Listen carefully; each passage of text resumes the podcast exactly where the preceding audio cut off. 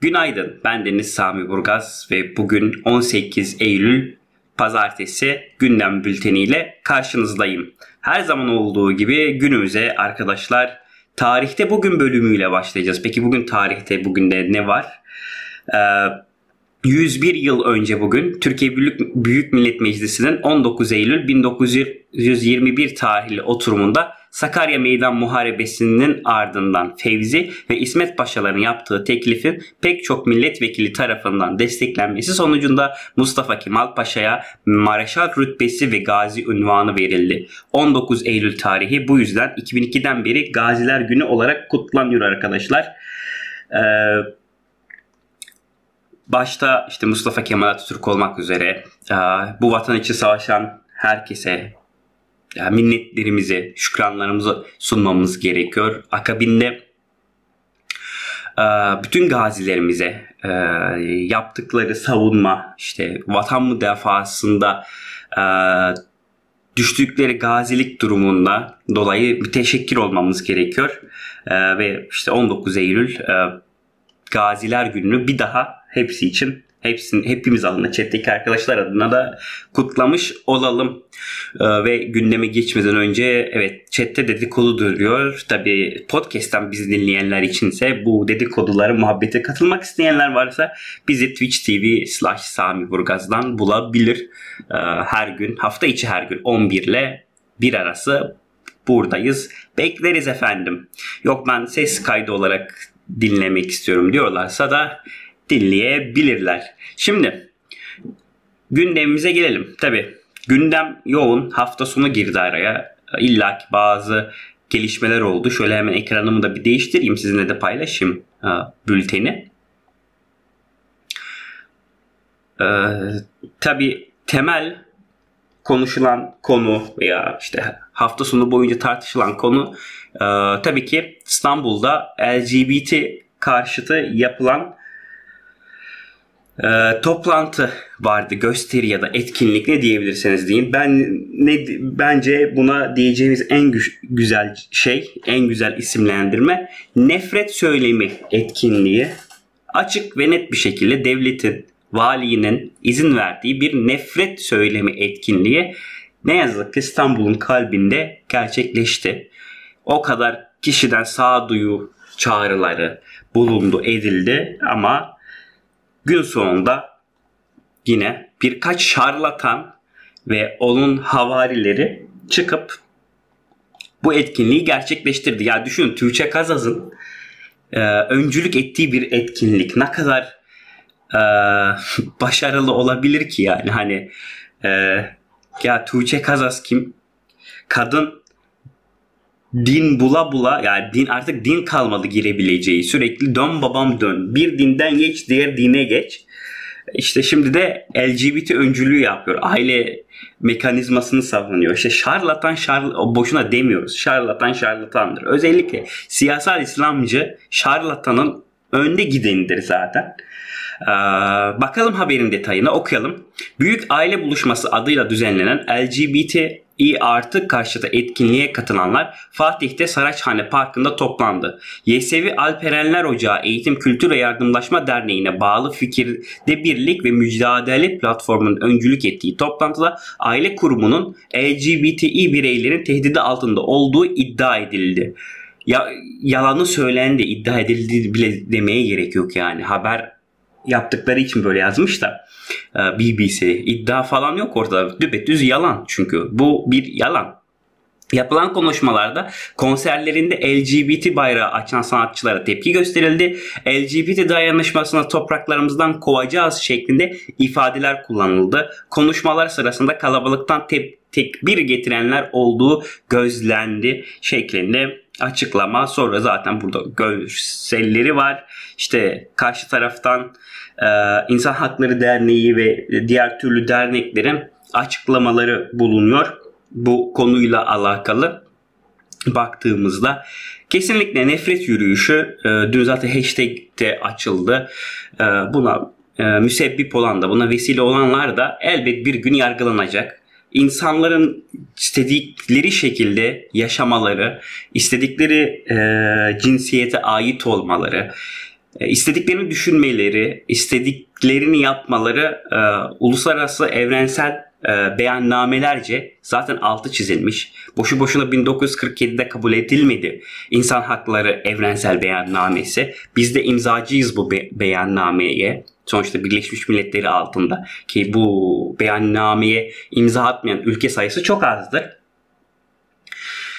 Ama burada aslında tepki göstermemiz nokta e, şu ki e, herkes aslında kendi e, ne yarara yarayan şeyleri savunması. Yani burada bakıyorsunuz politikacılardan, siyasetçilerden çok bir tepki gelmedi. İşte bizim bugün sol dediğimiz partiler dışında işte ne bileyim en büyük ana muhalefet partisinden de ses geldi mi e, ben duymadım yani bir ses çıkmadı. Yani Saadet'ten ya da ne bileyim memleketten falan ses falan ee, şey beklemiyorum yani. Tepki beklemiyordum da CHP'den geldi mi çok yüksek böyle büyük bir tepki yok. Niye? Çünkü aman da aman seçim var. Aman bizim oylarımız yanmasın. Aman ha biz birkaç insanı etrafımıza topladık. Ee, böyle işte onları korkutmayalım. İşte bu bence samimiyetsizlik başka bir şey değil. Ee, şimdi burada tabii ki diyoruz CHP kazanacak işte altılı parti daha doğrusu altılı masa kazanacak. Burada altılı masayı övüyoruz ama yeri geldiğinde e, yerin dibine de sokmak zorundayız. Çünkü doğruya doğru yanlışa yanlış demek zorundayız ve gerçekten kimse tepki göstermedi yaşananlar yaşandı. İşte meeting yapıldı ya öyle bir meeting ki e, geliyorlar e, işte gitar sesi mi çalıyor? Video gördüm YouTube'da koymadım buraya. Dün YouTube diyorum Twitter'da. Ya adamlar gitar sahnede çalan gitar sesinin sesine tepki gösteriyor. Biz buraya gitar dinlemeye mi falan geldik. Ya diye bir şey diyeceksin şimdi. Hem podcast'in var, hem YouTube'da videon var, hem şu an Twitch'te canlısın. Ya gelecek salağın biri e, şikayet edecek. Sonra gel uğraş yani. Hani sana ne ya? Sana ne? Dinlemek istemiyorsan dinleme. Defol git yani. Siktir git. Pardon ama yani siktir git o zaman dinlemek istemiyorsam. Ee, böyle yani kendi mitinglerinde bile ne istedikleri belli değil. Şarlatan hepsi. Çok açık bir şekilde yani bilmiyorum videoları izlediniz mi? Çok koymadım. Çok da reklamlarını yapmak istemiyorum öyle tiplerin. Ee, çünkü yaptığınız onların paylaştıkları her videoyu tıklayıp izlemeniz onlar için bir tık daha fazla görüntülenme, daha fazla haber olma anlamına geliyor. Bu yüzden öyle çok fazla içerik alıp koymadım. İnternette çok şey gördüm. Zaten eminim ki hepiniz de görmüşsünüzdür. Ee, boşuna yapılmış yani işte dediğim gibi Tuğçe Kazaz'ın önderliğin, önderliğini yaptığı bir nefret söylemi etkinliği. Ee, biz buna ve kimse tepki göstermiyor işte ufak tefek sosyal medyada yazıldı, hashtagler paylaşıldı. Ben burada bugün anlattım. Yarın unutulacak, giderilecek. Ee, biz bunlara tepki daha önce ilk başta e, neyi, neyi içip neyi içmediğimize karıştılar başta. İşte alkol bildirileri halen yapıyorlar işte tebliğçiler. Ondan sonra kimler kimlerle yaşayabilir işte kızlı erkekli kalamaz muhabbeti geldi. Yetmedi. Ondan sonra işte e, neyi dinleyeceğimize, hangi konserlere gidip gidemeyeceğimize artık tepki koyma, karar vermeye başladılar. Eee işte giyeceğimizi, hangi cinsiyete aidiyet göstereceğimizi şimdi e, kendileri karar veriyorlar adımıza. Bu şarlatan ekibi ekip ve şarlatanlardan oluşan bu camianın hepsi. E, yakın çok yakında da herhalde kimin dışarı çıkıp çıkmayacağını, kimin çalışıp çalışmayacağını, kimin insan kimin insan olmadığına karar verecekler. E, yani bu birazdan göreceksiniz arkadaşlar ki burada göstereyim.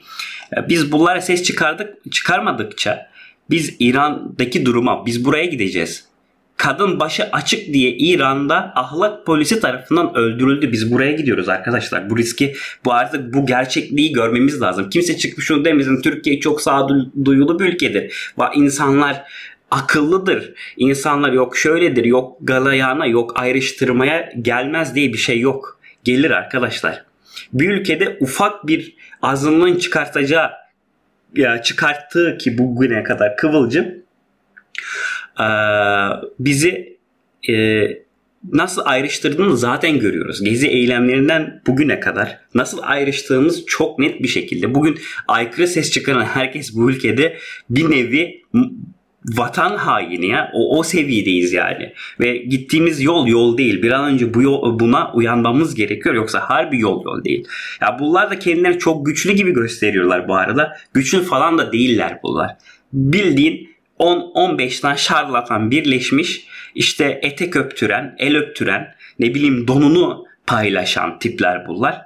Ee, e bunları biz şey sanıyoruz çok güçlüler. Halbuki değiller. Onun da altını çizelim. Yani tekrardan e, bu nefret söylemi etkinliğine yönelik umarız ki bugün göreceğiz e, gün içerisinde gerekli tepkiler koyulur ama ben sanmıyorum. Ben inanmıyorum öyle çıkıp partilerin bir şey diyeceğini. Partilerin en büyük isimlerinin işte genel başkanların tepki koyacaklarını sanmıyorum. Çünkü onlar da oy derdinde maalesef. E, bugün kimin oyunu çalarsak kardır diye düşünüp e, İstanbul'un ortasında insan haklarına karşı yapılan kıyımı gözden geliyorlar diyorum ve çete bakıyorum. Chat'te birazcık yine dedikodu dönmüş. Onları atlayalım. Burada Gripusk'un bir yorumu var. Demiş ki LGBT artılara karşı organize edilen meetingde sarıklı ve cübbeli kişiler böyle saçmalık olmaz biz buraya gitar din. Ha, ben onu da dedim. Aynen. Öyle bir şey ya öyle. Bir sarı öküzü verili çok oldu abi. Ee, ve Anıl dedem de akıl mı demiş.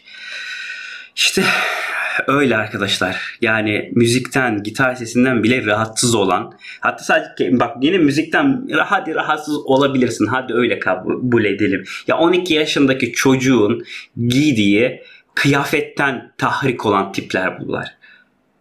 Ba- başka söze gerek yok yani. Devam edelim. Manşetimiz buydu.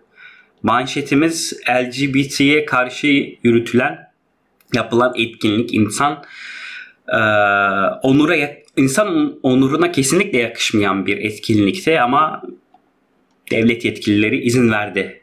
Oysa baksan konserdir, şudur, budur.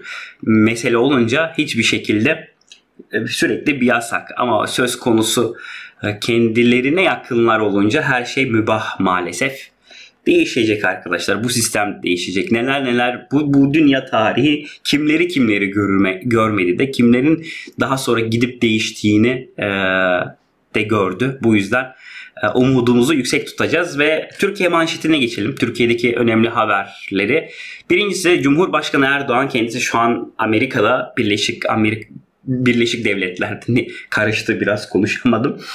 Ee, Amerika'da kendisi genel e, Birleşmiş Milletler Genel Kurulu var. Orada konuşmasını yapacak ilerleyen günlerde. E, orada uluslararası görüşmeler için orada. Fakat oraya gitmeden önce de e, Şangay İşbirliği Örgütü'ne e, gözlemci olarak katılmıştı. Ve orada da şöyle bir açıklama geldi. Hedefimiz Şangay İşbirliği Örgütü'ne tam üyelik şeklinde bir açıklama. Ee, Şangay İşbirliği Örgütü ne, nedir diye soracak olursanız Şangay İşbirliği Örgütü ya da daha önce Şangay Beşlisi olarak bilinen e, Çin'in önderliğinde kurulan bir e, ulus bölgesel örgüt diyebiliriz uluslararasından ziyade.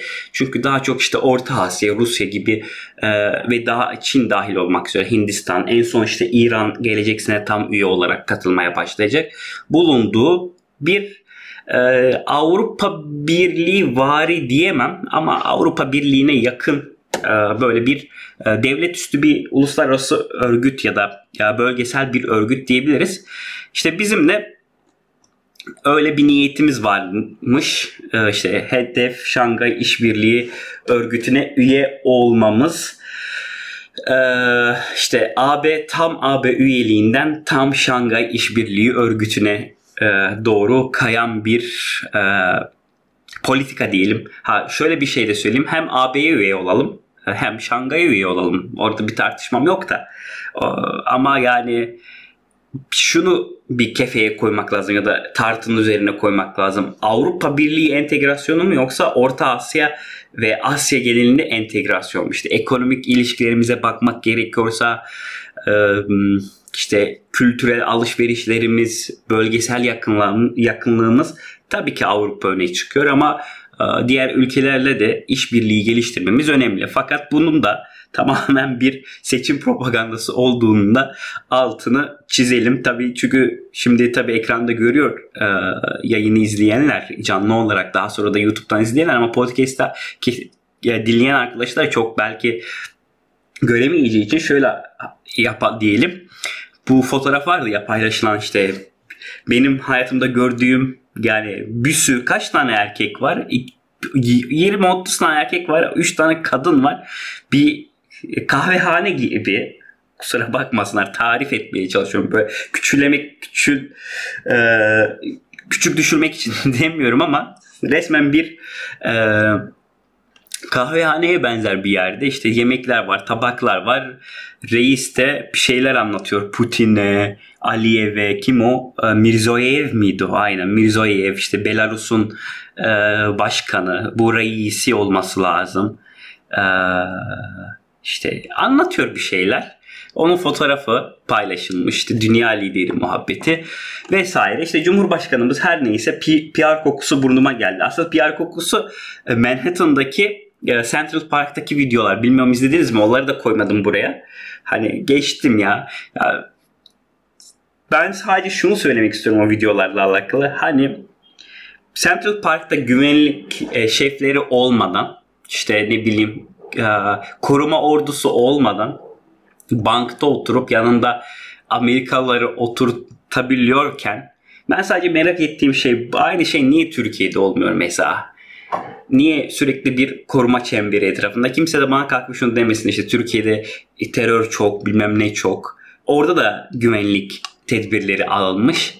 Hani onu farklı bir şekilde bence sorgulamamız gerekiyor. İşte bir tane elemana Amerikalı abimize Cumhurbaşkanımız sigarayı bırakmasını tavsiye ediyor falan. Güzel videolar, iyi, güzel. Çalıştıkları PR ekibi mantıklı işler yaptırtıyor da Yemez ya bu saatten sonra. Kusura bakmasınlar ama yemez yani. Devam etmeden bir çete bakalım. Öyle bir örgüt ki katılırsak örgütteki en demokratik ülke biz oluyoruz. Yok ya bizi geçen var o ülkeler arasında. Bizi harbi harbi geçenler var bu arada Şangay İşbirliği Örgütü'nün içerisinde bulunup demokrasi konusunda bizim önümüzde olanlar var. Devam edelim. Şimdi size bir hırsızlık haberi. Ama kahvemden bir yudum alayım da.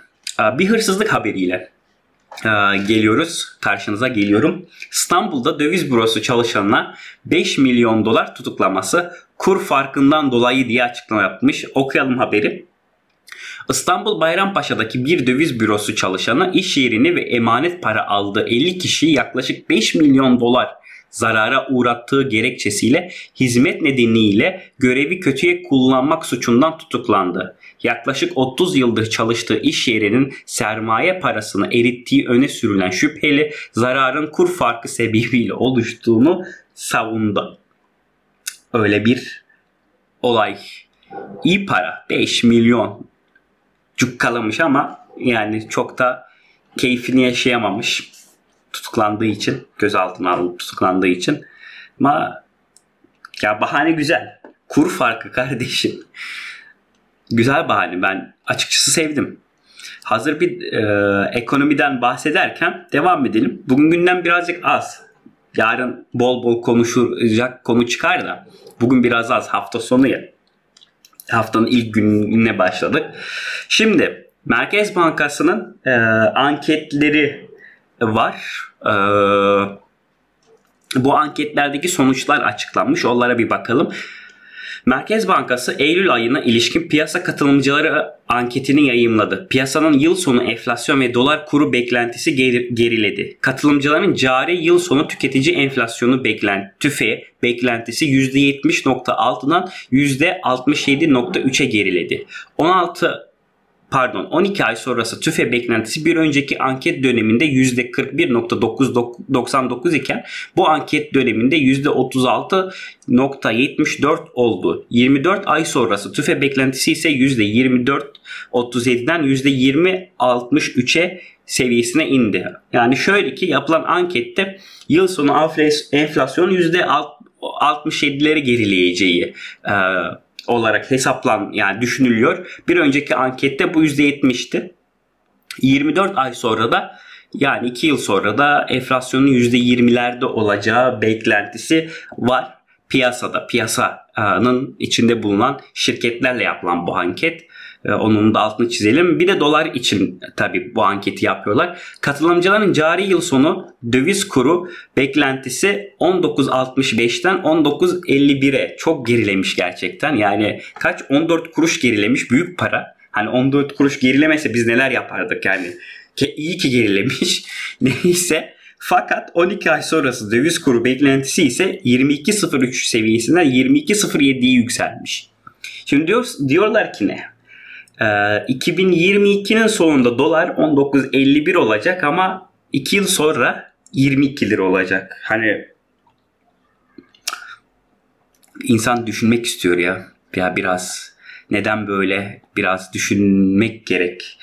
Garip. Devam edelim. Bir önceki anket döneminde 39.3 milyar dolar olan yani olan yıl sonu cari işlemler açığı beklentisi bu dönemde 45.9 milyar dolara yükselirken gelecek yıl cari işlemler açık beklentisi 27 milyar dolar oldu. E, cari açığın da yükselmesini bekliyorlar vesaire vesaire. Ya bir, bir enflasyonun düşmesini bekliyorlar ama her şeyin yükseleceğini düşünüyorlar. Göreceğiz. Yani e, düşünmeye devam. Gerçeklik piyasada sokağa çıktığın an görebiliyorsun. Çete bakalım hemen. 5 ee, çarpı 18.2 desek 91 eder. İyi para. 91 iyi para. Temiz para. 91 milyon Türk lirası kaldırmış adam. Ama kaldıramamış daha doğrusu yakalanmış çünkü. Şimdi biliyorsunuz ki ikinci el otoyla alakalı 6000 kilometre şartı gelmişti. İşte satılamayacaktı vesaire vesaire. Ee, bunun ya hileyle rahatlıkla geçebileceğini bilmiyorum burada mı konuştuk başka kişilerle mi konuştuk tam hatırlamıyorum ama hani ha sanırım yayınlarda konuştuk işte şey yapılıyor. Evet evet hatırladım şimdi. Hatta sizi gazete Bir Gün Gazetesi haber yapmıştı. Oradan paylaştım sizinle. Ee, bu otogalericiler bu araçları 6000 kilometre yapması için taksicilere kiralıyorlar. Hatta yani taksiciden kastım korsan taksiciye işte 6000 kilometre yapsın ki e, satışa koyabilsin. Öyle bir katakulli vardı ortalıkta. Onun haberi çıkmıştı. E, çok iyi hatırlıyorum bunu yayında konuştuğumuzu. Şimdi şey getirmiş devletimiz, e, bakanlık, ticaret bakanlığı. İşte takip ediyoruz. E, hile yapana 3000 300 bin Türk lirası ceza keseceğiz. Ya Hani iyi güzel tamam bir yaptırım var burada ama yani bu yaptırımın ne kadar gerçek olacağını, bu yaptırımın ne kadar efektif olacağı soru işareti bence. Hani öyle yani 6000 nasıl denetleyeceksin? Nasıl o kadar aracı kontrol edeceksin? Ne kadar o, demişler ki ilanları takip edeceğiz. Nereye kadar? Hani kiminle ve nereye kadar bu takip olacak? Onlar hepsi birer soru işareti. Kaldı ki e, her şeyi geçtim. Her şey düzenine uygun olsun. Vatandaşta araba alacak para var mı? Onu sormak gerekiyor. Vatandaş araba alabiliyor mu? Şu an mesela bakıyoruz dolar 8 18 28 euro 18 24 mesela. Mesela. Devam edelim. Türkiye gündemiyle alakalı son haberimiz var. Şimdi bu haberi de biz çok bu yayınlarda konuştuk. Dedik ki e, Akkuyu'da bir şeyler oluyor. İşte Ruslar e, nükleer santralde Türkiye Türk firmayla çalışıyorlardı. Araları bozuldu. E, oldu bittiye getirdiler. Tüm işi kendileri yüklendiler. İşte hayırdır ne oluyor devletimiz bir sorgulayacak mı bunu falan derken ederken haber düştü.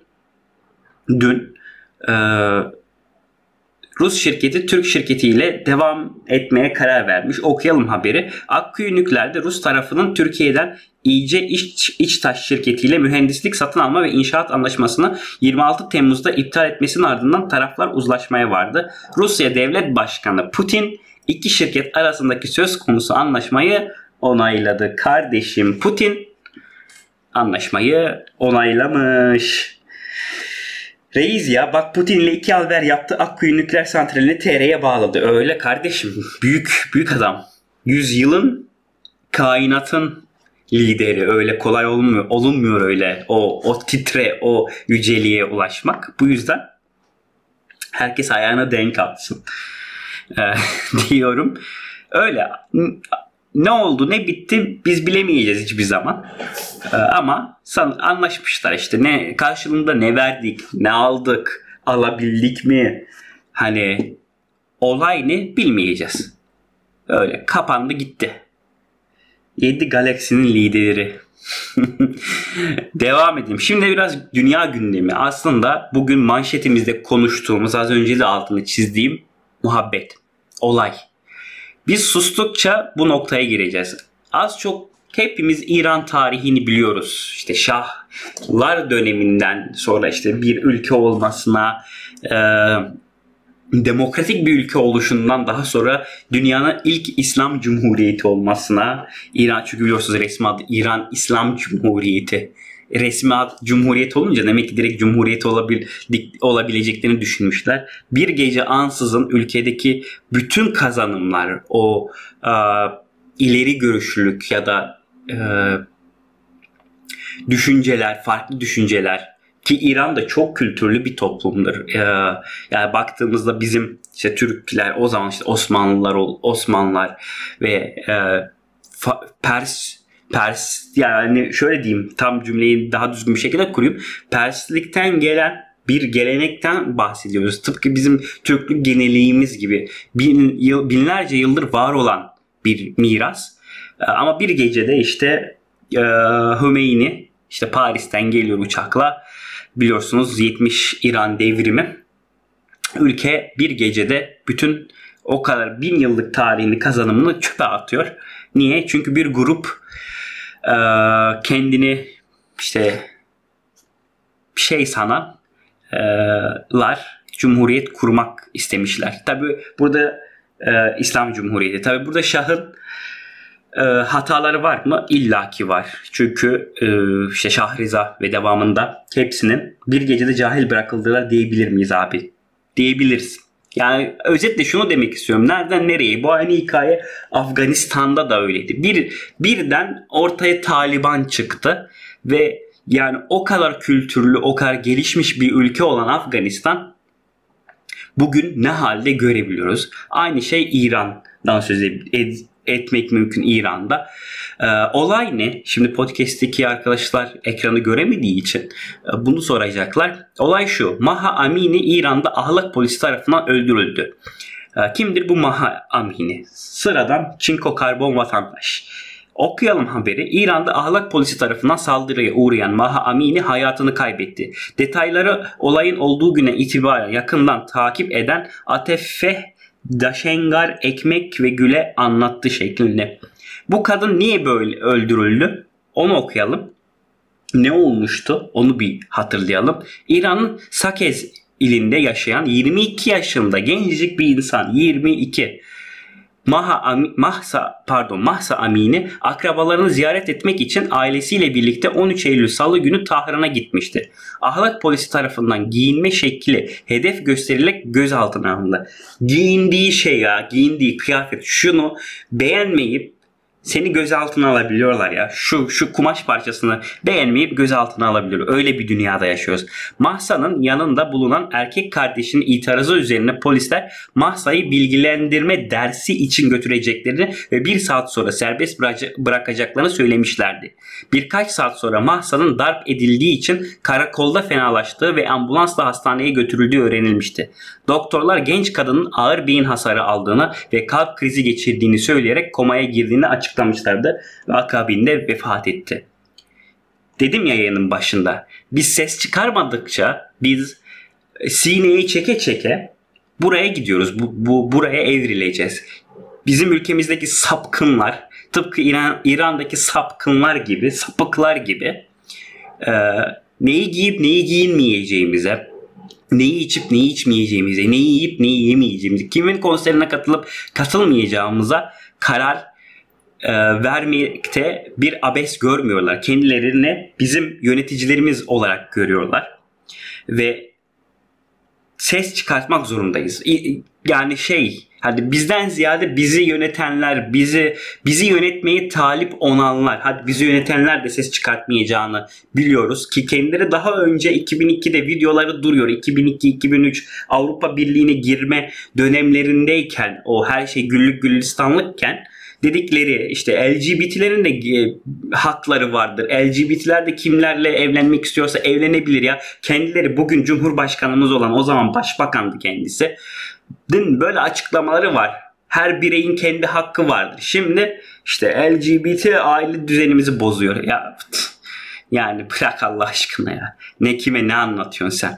Şeklinde verebileceğimiz tepki. Ya siyasal İslam abi. Siyasal İslam değişmez. Bugün dediğini yarın çıkarı değiştiği için değiştirebilir. Bu kadar basit. Siyasal İslam için milyonlarca milyonlarca demek yanlış olur. Yüzlerce kitap yazıldı siyasal İslam'la alakalı. Fakat çok basit bir kelimeyle, bir cümleyle tarif edebiliriz.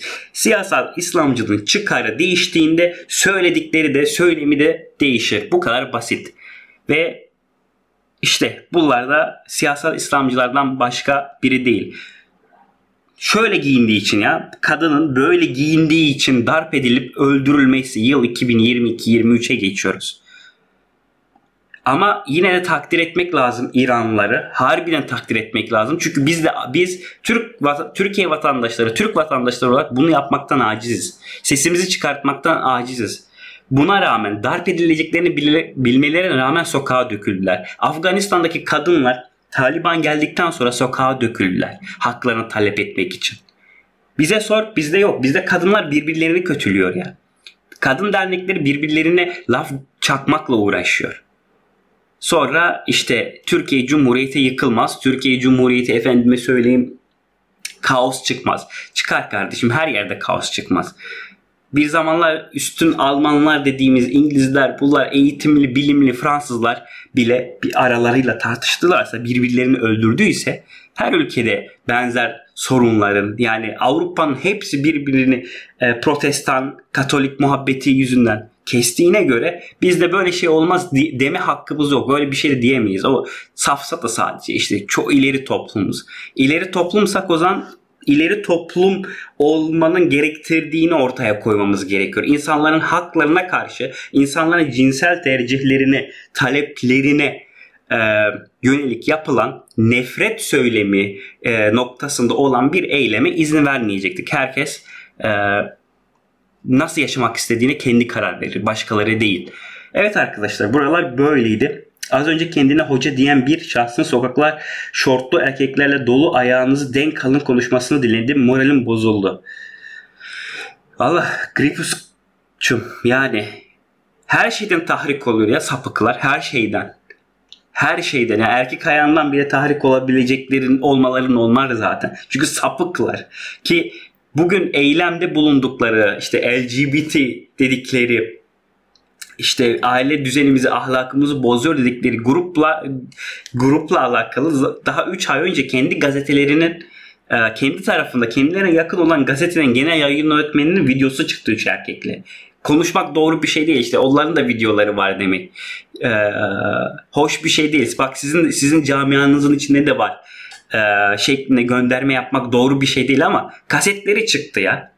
Yok mu yani? Bugün bu bu ülkede bu bu dünyayı geçtim bakın dünyada görüyoruz zaten. Bu ülkede hiç mi hiç e, gay, lezbiyen, işte biseks veya farklı kendini nasıl ta- tarif etmek istiyorsa e, tarif edebilir. İşte devlette çalışan, ne bileyim okuyan, işte profesör olan, eğitmen, akademisyen yok mu? İlla ki var. Var olacak zaten. Bu insan insandan bahsediyoruz sonuç itibariyle. Ama gel gör ki işte aile düzenimiz bozulmayacak. Hadi git oradan demek gerekiyor. Başka bir şey değil. Hicar gelmiş. Hoş geldin sevgili moderatörümüz. Ee, devam edelim arkadaşlar. Bugün asabımızı bozdu bu iki haber. Tarihin her döneminde her millette olduğu gibi olacak zaten. Normali bu. Kesinlikle öyle. Normali bu. Ama sor işte. Bizimkiler anlatıyor. Ya Osmanlı döneminde bile var yani. Hani çok da şey yapmamak gerekiyor. Oğlancılık. Baya baya. Ya diyorlar ya işte tarih marif otursunlar okusunlar şeyin kitabında neydi adı? Bizim bizim bizim bizim. Ee, neydi adı? Unuttum şimdi. Neyse çok ünlü bir tarihçimiz var. Onun kitabını kitabı var ya Osmanlı'da oğlancılık diye. Evet devam edelim. Şimdi bizi yakından ilgilendiren bir haber sırada. Ee, Birleşik Amerika ya da Amerika Birleşik Devletleri daha doğru bir okunuşla Kıbrıs'a yönelik silah ambargosunu bir kez daha bir yıl yıllığına kaldırdı. Tabii ki Kıbrıs'tan kasıtları Güney Kıbrıs Rum kesiminden bahsediliyor. E, biz orayı Güney Kıbrıs Rum kesimi olarak görüyoruz. Ama dünyanın geri kalanı Kıbrıs'ı Kıbrıs Cumhuriyeti ve tek bir ülke olarak görüyor. Çünkü e, KKTC işte Kıbrıs Kuzey Kıbrıs Türk Cumhuriyeti'ni sadece tanıyan biziz. Ee, sanırım Azer yok da Azerbaycan da tanımadı. Bir ülke mi ne vardı tanıyan falan.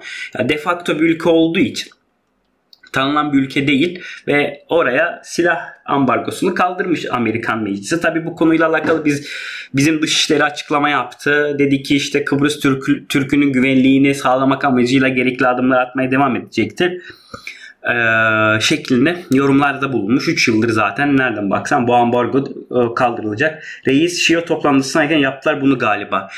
Şöyle Gripos'cum yani ve şöyle bütün dinleyiciler şu an yayını izleyen 15 kişi artı daha sonra bu videoyu izleyecek ve podcast'ı da dinleyecek kişilere genel olarak anlatılmak aktarılmak, anlatmak benim ne haddime de aktarmak gerekirse eğer ki dış politikada sen ee, dav, e, aksiyon alamazsan, proaktif aksiyon alamazsan e, senin rakiplerin her türlü yöntemi deneyip seni köşeye sıkıştırmak ister. Bu çok basit. Evet tam Şio'dayken, toplantısındayken açıklama yapıldı. E, sen güçlü bir devlet olacaksın. E, sen bir e, proaktif bir dış politika izleyeceksin. Bir gün Putin'le dost, yarın Biden'la dost, olmayacaksın. Esad'e katil deyip 10 yıl sonra Esad'la ben barışırım keşke gelseydi. Konuşurduk, muhabbet ederdik dememelisin. Politika böyle bir şey değil. Uluslararası ilişkiler hele hele böyle değil. Yani uluslararası ilişkilerle alakalı mesela şu örneği ben model Birleşmiş Milletler Konferansı yapıyorum. Bir sürü okulla falan neredeydi o? Britannica'nın bir açıklaması var. Diplomatla alakalı. E, diplomatın nasıl e, ne etkisi olduğuna e, şey yok diplomasi pardon diplomat değil. Diplomasi Britannica sözlüğü diyor ki e, işte her türlü savaş dışında her türlü yöntemi kullanarak e, ülkeleri, diğer ülkeleri ikna ve tarafına çekmektir diplomasi ve diplomatlık. Bizden başkası tanımıyormuş Wikipedia. Sanırım öyle icra. Yani birkaç böyle bir niyet olmuştu Kuzey Kıbrıs'ı tanımaya yönelik ama sadece niyette kaldı. Hani samimiyseniz tanıyın demiştim ben vakti zamanda. O tabii çok önceden arkadaş grubunda konuşurken. Ee, işte diplomasi çok farklı bir sanattır. Yani bir e, resim çizer gibi e, bir resim çizerin ya da bir heykeltıraş gibi e, yaptığı yaptığı mesleke benzetmek gerekiyor diplomasinin e, ve diplomatlığı. Abi bizdekiler salla gitsin ya bir gün böyle bir gün şöyle. Sonra o işte uyarıyoruz. E, uyaralım. Tabii ki Kuzey Kuzey Kıbrıs'taki Türklerin güvenliğini sağlamak, e, yaptığımız sözleşmeler gereği, anlaşmalar gereği e, bizim e, ya yetkimiz, öyle bir yetkimiz var. Oraya zaten hiçbir şekilde e, karışmıyoruz e, ya da bir e, lafımız yok. Fakat işte ya, sallapati diplomasisinden e, doğru bir diplomasiye, bir dış politikaya ihtiyacımız var her şeyden öte. Tabi böyle sıkıştırır işte. Sen yani şöyle biz Birleşik Arap Emirlikleri ile barışıyoruz. İşte 3-5 kuruş gelecek. Sonra Birleşik Emirlikleri'nin kralı hemen Yunanistan'a gidiyor. Yunanistan'da e, Kuzey Akdeniz'de doğal gaz arama konusunda sözleşme imzalıyor mesela. Bir ses çıkartabiliyor muyuz? Hayır. Çünkü niye? Para aldın sen adamla. Paran yok. Kasana doldurmak için para aldın bir ülkeden. E ses çıkartmıyorsun. Sonra işte birazdan geleceğiz zaten. Bilmiyorum bugün var mı Yunanistan köşemiz? Olması lazım. Yok bugün yok. Hayret.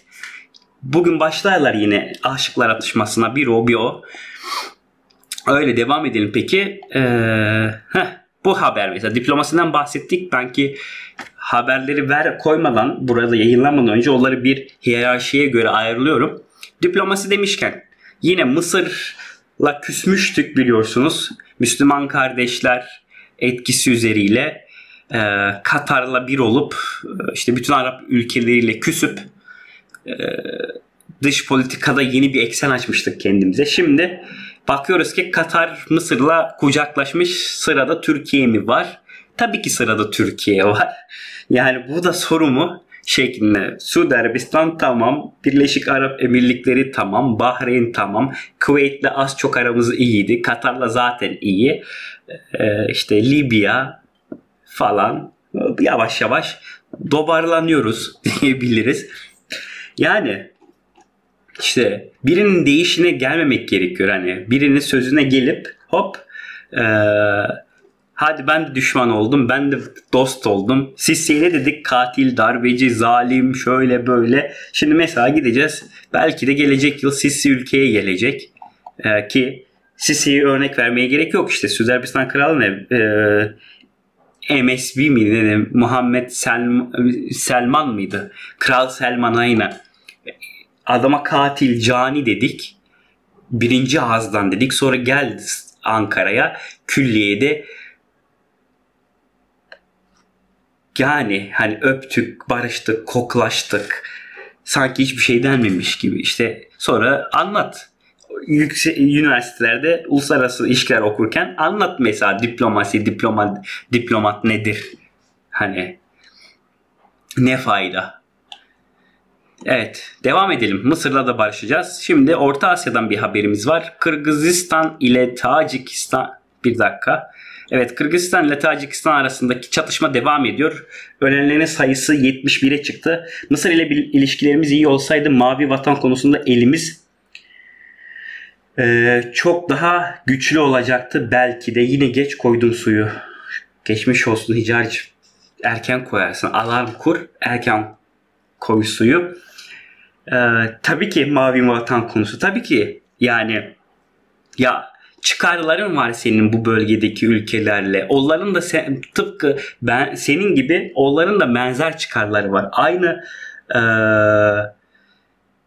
denizi e, işte paylaşıyoruz. Akdeniz'i, aynı işte oradaki kaynaklar paylaşılıyor. Aynı coğrafyadayız. Yakınlığımız belli. Tarihsel olarak hep yakın yaşamışızdır. Bu ülkeler arasında mesela İskenderiye ile işte e, İstanbul arasındaki Beyrut, İstanbul, Şam, İstanbul arasındaki o alışverişte İzmir'le yani karşı taraf işte Selanik arasındaki o alışveriş ya olay şöyle bakılmaması gerekiyor. Ülkeler ve sınırlar ya burada bin yıllık yatan kültür var ya bin yıllıktan daha fazla belki de yatan bir yakınlık ve bir bağ var. İşte tatlarımızı çaldılar muhabbetine geliyor birazcık buraya. Ama zaten bu bölgede yani kebabı Mısır'da da yersin, Beyrut'ta da yersin, Hatay'da da yersin, İstanbul'da da yersin. İstanbul'daki çarşının ismi zaten Mısır çarşısı. Birebir savaş olmadan önce biz çok ya Hataylı olduğumuz için biz Şam'a e, çok gidiyorduk mesela işte Halep'e ya İstanbul'daki gördükleri, gördüğün yapı aynısı birebir Şam'da, Halep'te vardı. E, bu durum böyle olunca hani burada oturup düşman yaratmaya hiç gerek yok. Çıkarların doğrultusunda e, bir ortak paydada, bir ortak noktada buluşmak zorundasın. Başka çıkar yolu yok, başka e, yöntemi yok. Tabi elbette senin toprağında gözü olana, e, senin e, ulusal bir ülke olarak ayakta kalmana göz dikenlere gereken tepkiyi göster göstereceksin. Ama bu e, birisine kardeşim deyip diğerine zalim katil diyerek olmaz ki. Böyle böyle iş yürütülmez. Ya bugün Amerika ile Rusya bile birbirlerine düş, düşman ama bir sürü alanda halen ortak çalışabiliyorlar. Çünkü böyle gerektiriyor zaten düzen. Devam edelim. Şimdi Tacikistan'a geri dönelim. Evet burada hep yaşanmıyor. Bizim benim daha önce çalıştığım bir hep bahsediyorum zaten düşünce kuruluşunda think tank'te çalışmıştım ve bizim çalışma alanımız Orta Asya'da.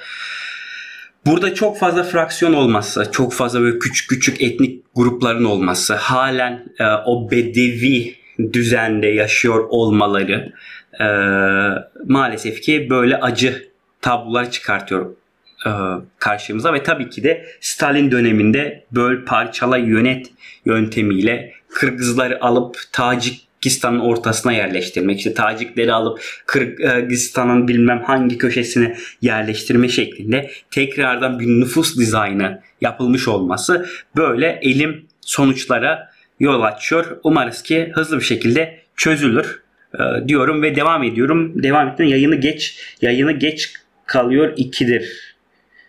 Ee, kimin yayını ya? Anlamadım. Aydınlat beni sayın moderatörüm. Artık beni diyorsan ben artık bundan sonra 11'de açacağım. Saat 10 veya 10.30'da kimse gelmiyor. Ya da sen yayına geç kalıyorsan onu bilemem. Evet tabi malum bir de Ukrayna savaşı var ama ondan önce bir kahvemden hafif bir yudum alayım. Evet savaş hala tam hız devam ediyor çatışma ama şimdi Ukrayna artık karşı taarruza geçmiş durumda kendileri ee, ve yavaş yavaş topraklarını geri alıyorlar. Kendi toprakları Ruslarda. Ee, baktığımızda ne olduğuna bir bakalım hızlıca. Ukrayna güçleri son günlerde hızla toprak kazandı ve Rusya'nın elindeki geniş bölgeleri geri aldı. Rusya ise yeniden örgütlendiğini ve Moskova'nın hala ülkenin beşte birini elinde tuttuğunu vurguluyor. Ukrayna e, bunu geçelim. Nerede burada okumuştum? Ee, ha, Savaş Araştırma Enstitüsü'ne göre Rusya hala Ukrayna'nın %20'sini elinde tutuyor. Donbas büyük ölçüde Rusça konuşan bir bölge ve Rusya 2014'te Kırım'ı ilhak ettikten sonra Rusya yanlısı güçler bölgenin üçte birini ele geçirmişti. Moskova burada iki adet sözde halk cumhuriyetleri kurdu. Aralarında Lviv kentinin de bulunduğu ülkenin batısı füze saldırılarına maruz kaldı ancak Rus güçleri hiç burada ele geçirmeyi çalışmadı şeklinde yazılar var. Ee, göreceğiz. Bakalım savaş tam devam ediyor. Uzun kısa vadede de biteceği gibi gözükmüyor maalesef. Ee, biz tamamen çatışmanın merkezindeyiz yine etkilenen ülkelerden biriyiz. Sanki ülkemizde her şey güllük gülistanlıkmış gibi bir de savaşın getirdiği ekonomik e, sorunlarla birlikte zaten yaşadığımız kriz daha da derinleşmiş durumda. Evet devam ediyorum. Bu haberi koymayacaktım ama sonra dedim ki ben bunu yayında konuştum. Yani uğraş, uğraşıp ne zaman konuştuğumu e, bulmadım ama çok yakın bir zaman önce konuştum. Demiştik ya işte Kazakistan'da hatta GeoGuessr oyunu oynarken konuşmuştuk. İşte Astana'ydı sonra Nur Sultan oldu. Sonra işte e, Nur Sultan Nazarbayev görevden al, işte istifa ettikten sonra orası kesin ki bir daha Astana'ya dönüşür demiştik dönüştü. Artık Kazakistan başkenti yeniden Astana oldu. Cumhurbaşkanı ise bir dönem görev yapacak. Yani böyle bir dikta bir ülkede bile helal olsun. Cumhurbaşkanı baş, başkanı bir defa ve 7 yıla görev yapabiliyor. 7 yıldan sonra tekrar göreve gelemiyor.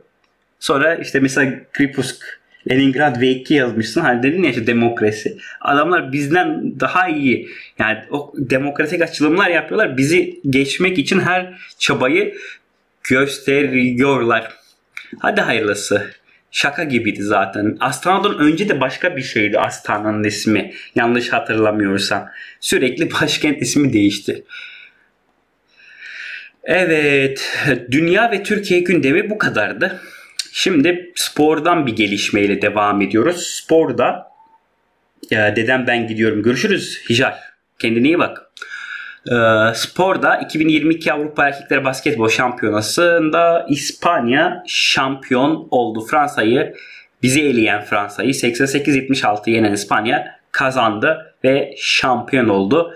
İspanya 2009, 2011 ve 2015'ten sonra tarihinin 4. Avrupa şampiyonluğuna uzandı. İspanya böylece son 6 turnuvada 4 kez şampiyon oldu.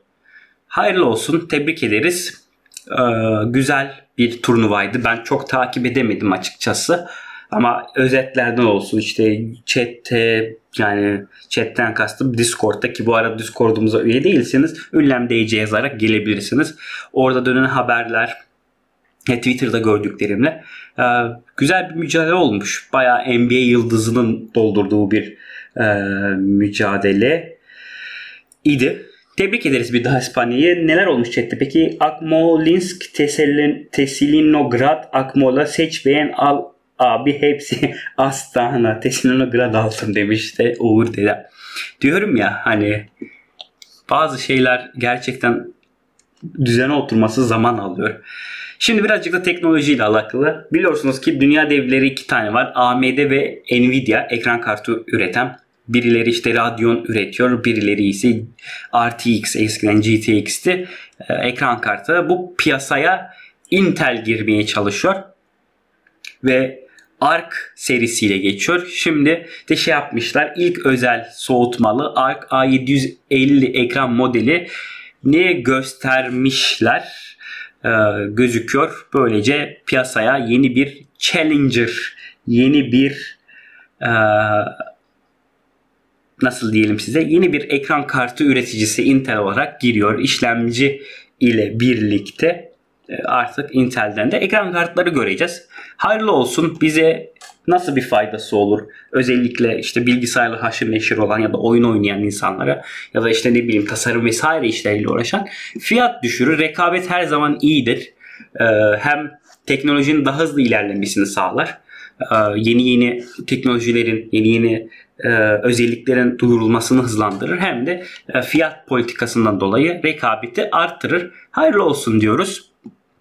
Ee, ve son iki haberimizde kültür tarihle alakalı daha doğrusu kültürden ziyade Kütahya'da bir keşif, keşif yapılmış ona bir bakalım. Kütahya'nın Çavdarhisar ilçesindeki ikinci Efes olarak nitelendirilen Aizanyo antik kentini antik kentinden geçen Koca Çayı e, çaydaki kazıda mermer bir güneş saati gün ışığına çıkar, e, çıkartıldı.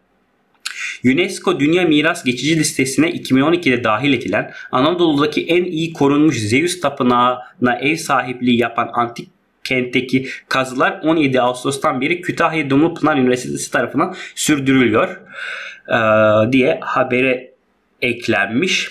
Güzel. Sahip çıkar mıyız? Defineciler duymasın. İşte tam o noktaya gelecektim. Sahip çıkar mıyız? Ya yani bugün işte diyorlar ya işte Zeus tapınağı Zeus Tapınağı bugün nerede mesela en önemli parçası? Hadi bilenlere bir tane kitap hediye edeceğim. Bu, bu hikayeyi yer alan kitabı hediye edeceğim. Mesela bugün Zeus Tapınağı'nın o Agora'nın o e, tarihi alanın en önemli parçası nerede mesela bugün? Tahmin yok. Kimse tahmin etmiyor. Neyse. Podcast'teki arkadaşlar da tahmin eder. British Museum. Değil. Almanya'da. Almanya'da. Zaten Almanlar yani hani diyoruz ya işte tarihi sadece bir eksenden okumamak gerekiyor.